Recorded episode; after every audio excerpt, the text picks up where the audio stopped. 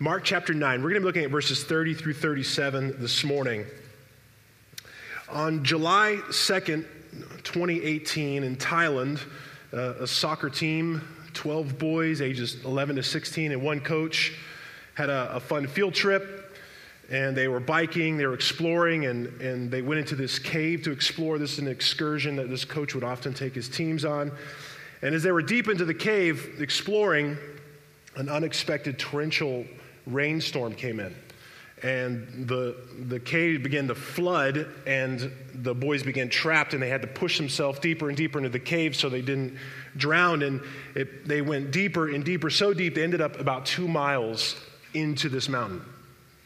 Complete darkness, no food, no help, nothing but themselves. They were, they were helpless and hopeless, and they were dying. Days passed, they were feared to be dead, and unknown to them, there was rescue teams assembling divers who went down to search and find them. 10 days later, they find the boys. Starving, oxygen depleted, cold, razor's edge of, of survival and death. And then the real challenge began. They discovered the boys, but these were professional divers, lifetime experience, Navy SEALs and they were barely able to make it to these boys. One Thai Navy SEAL actually died in this process. And the obstacle now was how do we get these boys out of this? So, over 24 divers, thousands of volunteers, two, over two hours per kid, multi nation effort. They, they accomplished over another 12 days getting every one of those boys out, along with that coach. It, it's an unbelievable story. There's an amazing documentary called The Rescue um, that I encourage you to watch. But these, these men, these divers, literally went to some of the, the lowest parts, most dangerous parts of the earth to risk their own lives to lift up these helpless, weak boys. And we would say they did a, a great thing. This was, this was great. Um, and why, why are we amazed at this kind of heroism? I mean, why, is it, why, is it, why would we say this was amazing and great? Why would we make documentaries about this? Why would this move us? Well, I think mapped onto our hearts is a sense that this is right and good. Someone laying down their life to serve the needy is because we have this imprint of the uh, Imago Dei. The Imago Dei is this, the image of God is in, upon us. And we, we know that these boys were worth it. This life was worth it and something about a humble sacrifice moving towards the needy to lift them up is beautiful. And those stories move us. And yet, though this is imprinted on our hearts, it isn't what gushes out of our hearts naturally all the time, always. We are often complicated with, with self preservation, with self glory, self seeking and we add to that the confusion of what the world tells us is greatness. But today, today we get to we get to sit down in a living room with Jesus along with his disciples and he gets to teach us about what true greatness is. And he gets to answer that question for us. So let us read this morning and then we're going to pray. Beginning at verse 30. They went on from there and passed through Galilee, and he did not want anyone to know, for he was teaching his disciples, saying to them, The Son of Man is going to be delivered into the hands of men, and they will kill him. And when he is killed, after three days, he will rise. But they did not understand the saying, and they were afraid to ask him. And they came to Capernaum, and when he was in the house, he asked them, What were you discussing on the way? And they kept silent, for on the way they had argued with one another about who was the greatest. And he sat down and he called the twelve and he, and he said to them, If anyone would be first, he must be last of all and servant of all. And he took a child and put him in the midst of them, and taking him in his arms, he said to them, Whoever receives one such child in my name receives me and whoever receives me receives not me, but him who sent me. Join me as we pray. Lord, we, we are grateful today that we get to, to be taught by you. Uh, we, we aren't left searching and clamoring to try to understand reasons for this life, what, what it means to follow you, um, what it means to love and serve others. You give us your example and you teach us what that means. And so this morning, as we open up your word and we, we do, in a sense, sit down in a living room with you and you teach us, your disciples, Lord, would you incline our heart to hear you? Would you incline our heart to, to be taught by you and, and be changed by you this morning? We ask this for, for our good, Lord, for the good of those around us, and Lord, for your glory through your church. Amen. Amen. Well, as we've been communicating this, there's a shift here in Mark. Jesus has been revealing his identity as the, the sovereign Son of God, and now he's focusing us in on his mission. And in this section, we've been seeing these predictions of his suffering, death, and his rising. There's three of them. This is our second one that we encounter. And Jesus is on his way towards Jerusalem now to accomplish his mission. And we see this back and forth that happens when he communicates a prediction and then there's this, this response by the disciples, usually instigated by their slowness or their confusion or their thick headedness. And Jesus brings a teaching on discipleship. And so here, Jesus is on his path and he's going to teach us the way of true greatness, which looks very different than what the disciples' expectations are. And so this morning, we're going to see that true greatness is following the way of Jesus as humble servants. And there's we're going to see that in two parts the servant's purpose and the servant's posture. So, Jesus and his disciples, they depart an area, and we were looking at last week just to kind of set us up for where we were. They were, we saw the transfiguration. Jesus comes down with some of the disciples. They come down, they encounter the demon possessed boy, and the man's son is delivered by Jesus. The disciples couldn't do it, so he had a little one on one with them why they couldn't cast out the demon. And they had to recognize their inadequacy, that Jesus' power was what they needed, and they needed to come to him in prayer and recognize their dependence on him. So now they're off traveling again, and they head through this area of Galilee. And uh, it says that Jesus takes this kind of interesting detour because he doesn't want to encounter the crowds. He's He's on his way to Jerusalem, and, and, he cannot be hindered by wrong expectations of his mission as Messiah. He didn't want to get caught up in their misunderstandings as Christ. And so he takes a bit of a detour and he's teaching his disciples. And he says this The Son of Man is going to be delivered into the hands of men, and they will kill him. And when he is killed, after three days, he will rise. So we see this threefold repetition Jesus talking about suffering, and then his dying or killing, and then a rising. But notice in this one, he says, The Son of Man is going to be delivered into the hands of men. Might kind of capture a little bit of a rhythm there. Actually, apparently in the Aramaic, it, it's very clear this play on words.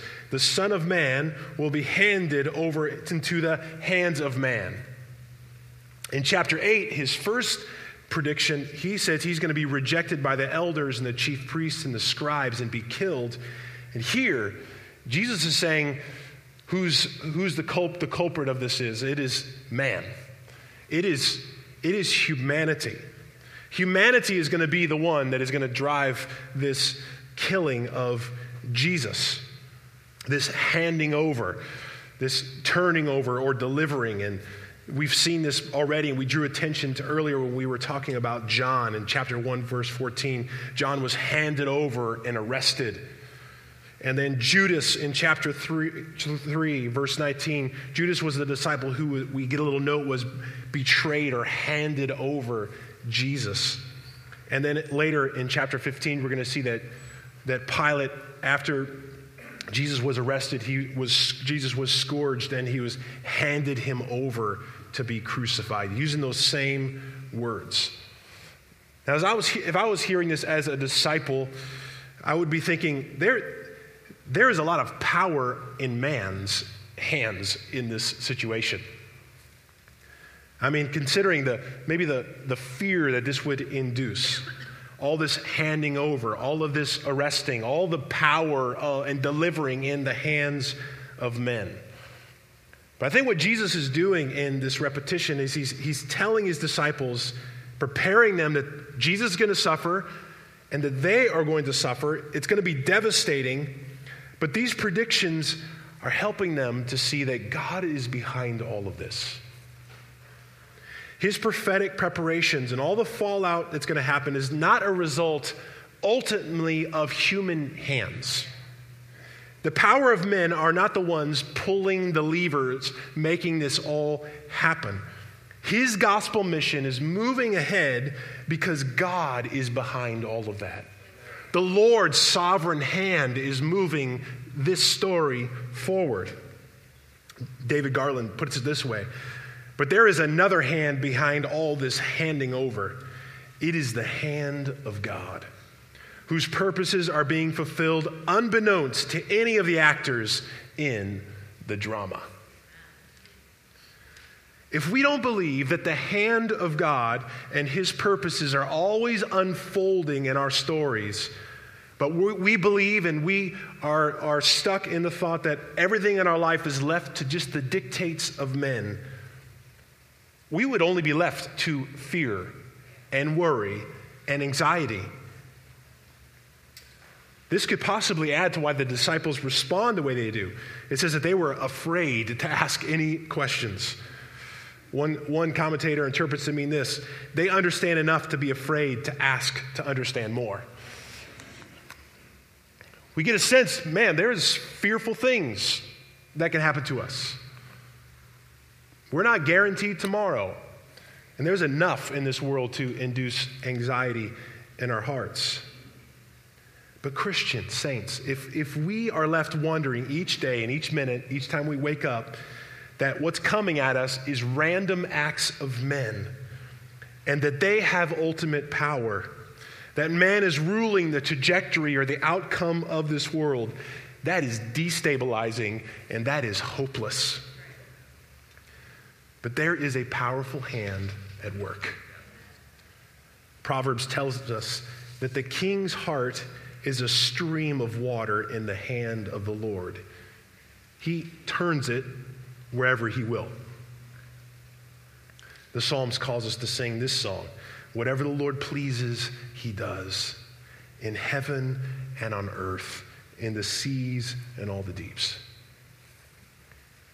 The most powerful eyes uh, powerful men in the eyes of our hearts or in these disciples' hearts in the world can be moved by the hand of God as He wills.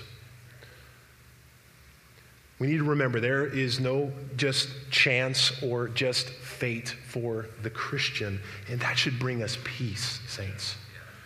That should bring us peace. Peace. The Lord is moving his purposes forward, no matter what opposition comes. And so, Jesus is trying to help his disciples, and yet, in contrast, a little argument kicks up among the disciples. It's, a, it's in clear juxtaposition to Jesus' statement. What, what is a juxtaposition? Well, I'll get a little definition for us here. The act or the instance of placing two or more things side by side, often to compare or contrast or to create an interesting effect. Well, Mark gives us an interesting effect here in this moment with our disciples. The disciples just seem to naturally create interesting effects for us. It's wonderful. I painted vocationally for a little while, and I will likely not ever not paint based on always the projects around me in my house. But that means we have to, I have to choose paint colors. And if you've done that, it's a, a requirement for that is to have good white lighting. Like you've probably gone to Sherwin Williams, or if you've gone to Home Depot and you've got those huge displays and they have the, the really bright white lights so that you can see clearly and accurately the colors. So, within all the colors, you can really see the shades pop. So, if you're looking for that white, there are 10 whites, and you didn't believe, you couldn't believe how different those whites could actually be. And so here we are. Jesus is getting his disciples into his light once again, the right light. and the differences are popping regarding what they think greatness is. So, this is where Jesus begins to show us the servant's posture. I did a Google. I just said, you know what? I'm just going to Google what is greatness? And uh, I hit 1.2 billion results, and I read every one of them. it was a sleepless week. Not really, I didn't. I read a few of them, though, and there are all kinds of, of answers to that question, like the ability to, to get a strategic vision, to be an innovator, to be a pioneer, to make an impact on an industry or society, being superior than everyone else, um, or that you have greatness within you. And you determine and define greatness, whatever greatness means for you. Well, thankfully, we are not left to Google to sort this out. We we get Jesus. And so, even though Jesus is repeating again and again, clarifying his mission, this, remember, this ideal idea of what the Messiah, the Christ, would be this royal, earthly kingdom, this political liberator from Rome. Um, in their minds, Jesus is having to, to break through this because, in their minds, with that comes all this status, comes with that power and honor and prestige. And you imagine if you were one of the 12 with Jesus and that's what's ahead of you, you were going to be somebody. You were going to be something. And with all the excitement, the disciples are arguing among themselves about who is the greatest. Now, you just got to see the irony of this. We, we should just laugh. Remember what just happened? We talked about last week? These, these great and mighty disciples forgot to pray. They couldn't cast out a demon because they forgot to pray. And their weakness and powerlessness was quickly forgotten because now they're arguing among themselves about who is the greatest. And so Jesus asks them, What are you guys arguing about when we were on our way? And of course, he knew what they were arguing about. And they were so embarrassed by the question that they, no one even said anything. They couldn't even respond to Jesus. So he sits them down, and as this picture of what a rabbi would do with his students, he sat them down, this place of authority, this posture of authority, gathered them around to listen to his teaching. And the great teacher teaches the disciples what true greatness is. And this is what he says He said to them, If anyone would be first, he must be last of all and servant of all. So they're arguing with themselves, what is greatness? And Jesus says, You want to be great, you want to be first, this is a requirement. Note that word must. He must, you must place yourself last. The posture and the position must be servant of all. You another one of those paradoxical statements, the upside down of the kingdom of God. To, to be low is to be high, to, to die is to gain. What we saw earlier in our, in our chapters recently, to, to truly live is to lose your life. And here, to serve, to be servant of all, is to be great. This word servants here is where we, we get the word deacons, actually. It's to be a, a servant, a, a, an attendant. It's used for those who would wait tables. Jesus is saying, Your job is not head of the table on a throne being waited upon, but you're the one with the apron seeking to serve, waiting tables, seeking to bless and serve others. What a contrast. What a contrast. This is a must for my disciples, Jesus is saying. There, there is no disciple where, this, where you are exempt from this requirement. No superstars who don't get their hands dirty. No privileged non servants in Jesus' kingdom. And he, and he drills it down more deeply by illustrating this. So he, he's, you know, imagine a community group and all the kids are running around everywhere and they're sitting in the house and Jesus just grabs one of the kids and pulls them in to himself and embraces them and says, Look at this child. Look at this child. Now, we've got to take note of this because Jesus is doing something pretty radical in this moment. In the Greco Roman world, the, compared to our modern time, children were not idolized like we can in our time. They, they were lowly, they were vulnerable, they had little rights, they were dependent and needy. And, and Jesus says, as he's holding this sort of lowly, you know, insignificant child, whoever receives one such child in my name receives me. And whoever receives me receives not me, but him who sent me. Now, Jesus will shortly te- teach us that entering into the, we have to enter into the kingdom as a child. But here, Jesus is saying who we are to serve. He's drawing attention to the disciples. Who we are to receive and to serve are those children, those little ones with little status or little power, the lowly ones, the ones that are easy to overlook, the ones we want to avoid. In greatness, Jesus is saying, to be great is to be last of all and servant of all, and specifically ready to serve and welcome these types. In Matthew's account, Matthew 25, Jesus says, You are to serve the least among you, and he draws attention to the hungry, the thirsty, the impoverished, the sick, the imprisoned. And when you serve them, like you serve these children, for my sake, you are serving me. And to serve me, you are ser- serving the one who sent me. You are serving God the Father. This is radical to hear for them. And this should be a challenge for us, even though we sort of know these things. Because as we said at the beginning, we have a tendency to avoid this rather than move towards it. Why do we struggle being last? Why, why do we struggle being servant of all.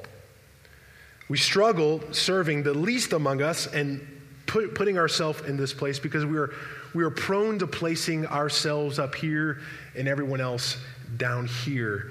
And it's because of, of pride in our heart. We compare ourselves with ourselves, and we need to be seen in relationship to God Himself to get an accurate picture. David Powlison, he's a counselor and teacher author. He, he offers a wonderful visual of this category, and he gives an illustration of, of the differences that we have with one another that are, are good, and there are distinctions just because we're different people, versus the pride that we end up in our hearts that damages our life and others. And so, if you can imagine for a moment just a, just a spectrum, a horizontal spectrum, and we are all different people, and we are on different places on this spectrum, different temperaments. We have some have organizational skills and some do not. Some of us are short, some of us are tall, some of us are extroverted, some of us are introverted. Some of us love the meet and greet time. Some of us want to crawl under our under our seats. Some of us are creative, some of us are not athletic or not, rich or poor. We can keep going on. And, and these differences are, are, are just places we find ourselves in this world, and much of them are just designed by God, where we are. And yet, the world and we, we want to take this spectrum and we want to, we want to turn it up like a ladder. And we place this up like a ladder against a wall. And we, rather than just being differences that are assigned to us or that God, that life brings us, we, we want to compete now with each other on those differences. We want to compare ourselves. We want to measure ourselves, our greatness, our worth out of our pride and our idolatry. We, we, we erect these ladders, and David Powlison would say these, these are actually ladders to nowhere. We set up these ladders, they're, they're like 12 foot ladders on a 200 foot wall. They, they're, they're going nowhere. And yet we try to climb, them and we get happy that we're up one rung above somebody else and somebody else is down below us in our accolades and, and they're not as good as us and we are greater and we're more gifted and we're better and we, we try to move up all these different ladders of achievement and success and possessions and power and appearances and yet they go nowhere. They go nowhere. They leave us empty and they leave others wounded. And we oftentimes find ourselves despairing because we're not moving up, or we find ourselves proud because we think we're a spot above. And Jesus comes in. Jesus comes in and he exposes those things in his kindness to us. He shows us our proud hearts, and he, he, it's really us just scratching for humans, human greatness. And when we see ourselves in light of His glory and His grace, it, it knocks all those things down. He shows us Himself, He shows us His glory. And so, for us to understand humility and true greatness, we must see ourselves in the, the most important juxtaposition to be grasped who He is as Creator and God and His glory and holiness, and who we are as those needy people in need of salvation. That's where humility begins. C.S. Lewis put it this way In God, you come up against something which is, in every respect, immeasurably superior to yourself. Unless you know God as that, and therefore know yourself as nothing in comparison, you do not know God at all. As long as you are proud, you cannot know God. A proud man is always looking down on things and people, and of course, as long as you are looking down, you cannot see something that is above you. He is immeasurably superior to us. And we see ourselves accurately when we look at him. And here, the disciples are before the Savior, the Son of God. And here, Jesus, as God and as man, saying, Look at me, look what I am doing in my mission to suffer, to die, and to rise. And he is laying him, putting himself in the ultimate posture of a humble servant and the way he would sacrificially lay his life down for the least. The disciples were overlooking the very def- definition of greatness that was right before them, and they had to be humbled. And we have to be continually and ongoingly humbled. Jesus doesn't ask his disciples to do anything that he is not himself doing. John 13, 16, Jesus says, Truly, truly, I say to you, a servant is not greater than his master, nor is a messenger greater than the one who sent him. What was he sent to do? What was he doing? Jesus told them what he was going to do as the ultimate servant in this teaching of greatness. So, this is how Philippians captures what Jesus would do, our great servant. Have this mind among yourselves, which is yours in Christ Jesus, who, though he was in the form of God, did not count equality with God a thing to be grasped, but he emptied himself by taking the form of a servant. Being born in the likeness of men and being found in human form, he humbled himself by becoming obedient to the point of death, even death on a cross. Saints, Jesus took on the form of a man. He laid down his prestige and his honor as the Son of God and became a servant of all, and he made himself last to serve the lowly, like you and I. And in him doing that, his prophesying, he then would move to permit himself to be taken into the hands of evil men to go to the cross, to be killed, so that we could be welcomed into his hands, into his embrace. Like those little children, God welcomes us.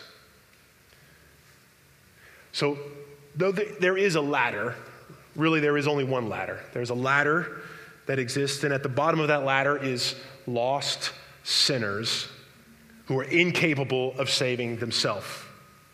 Those children in that cave helpless, unable to do anything to rescue themselves, unreachable to God's glory and His holiness. And there is one person, there's one person who came down that ladder. Who came down that ladder, as Philippians 2 tells us, he, Jesus, came down. See, other religions teach us that we, we, you have to climb up a ladder in order to get to God, ascend something in order to get to God in your good works and your righteousness, but you can't. No one can. No one can ascend that. But the gospel tells us that we are all in this level playing field, image bearers of God, fallen from grace, stained by sin, who need rescuing. And the greatest act, uh, greatest great, true act of true greatness was Jesus coming to display that, dying at the hands of unmerciful men so that we could experience his mercy and his welcome. That's where humility begins. That's where we begin to be shaped as, as humble servants. It must begin acknowledging and seeing that. Standing at the cross, we are humbled. Because there, the most radical, mighty act of God's hand is seen. I think that's why Peter would say this way humble yourselves under the mighty hand of God. It humbles us. It shows us that we don't deserve any honor, we don't deserve any glory. He alone does. And we get what we do not deserve in His mercy and His grace. And so we learn humility by the embrace of God because of His costly obedience in death.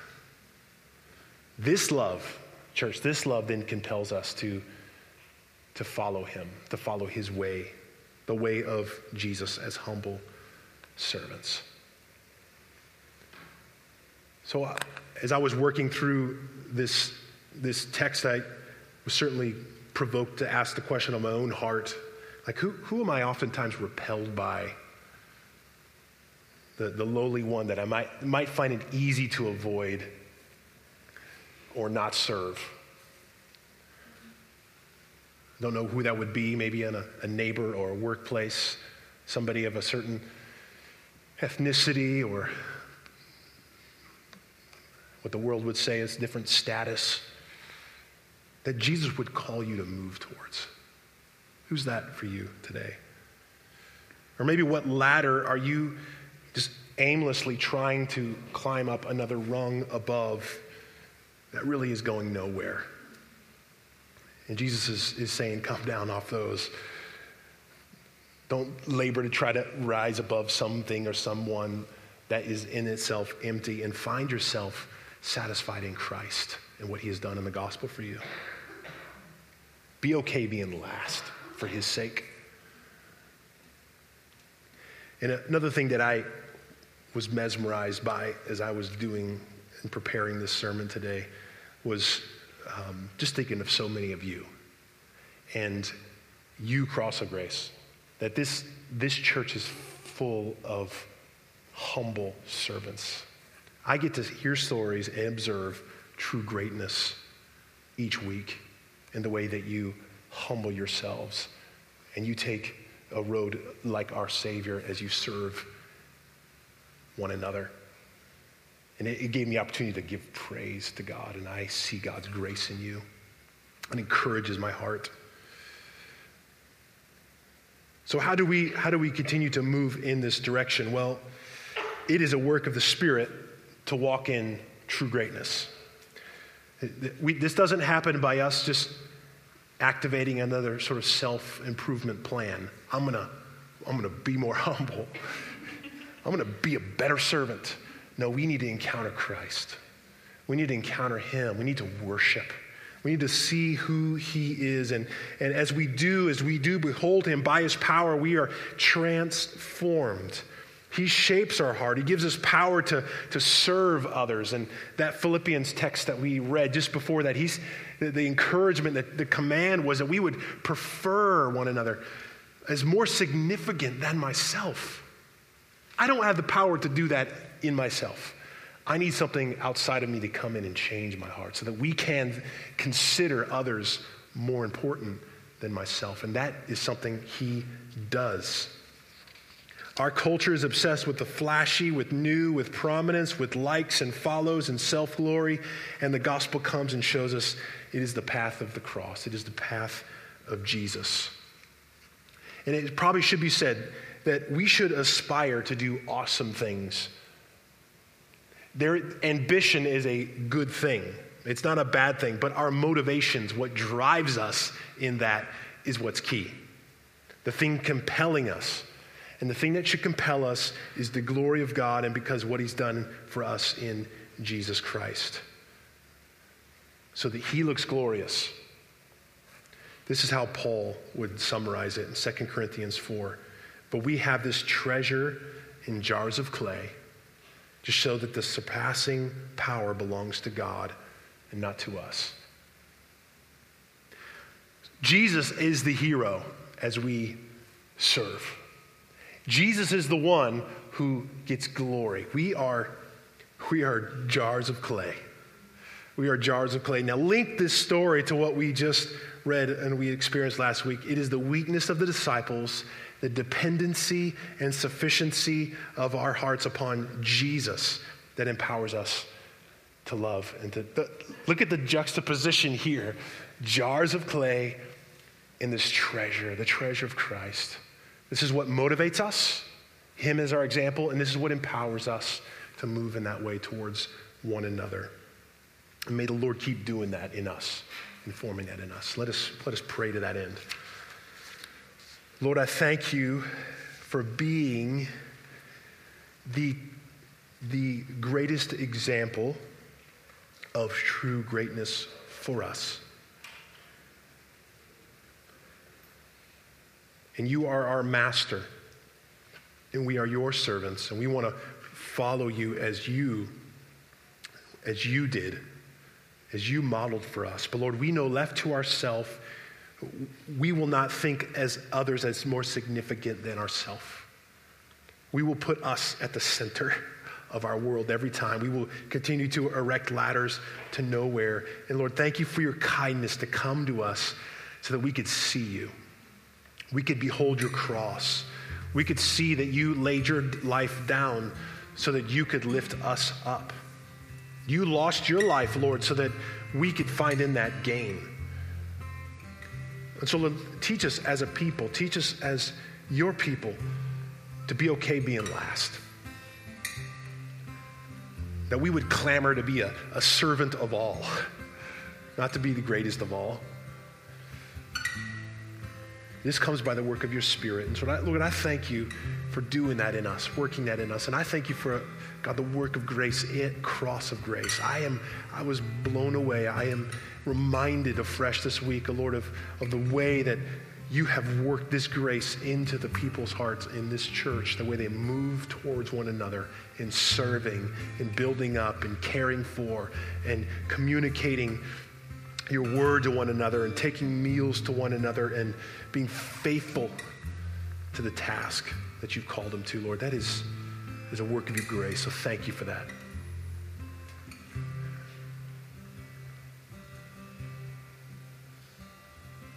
Thank you for your example, Jesus.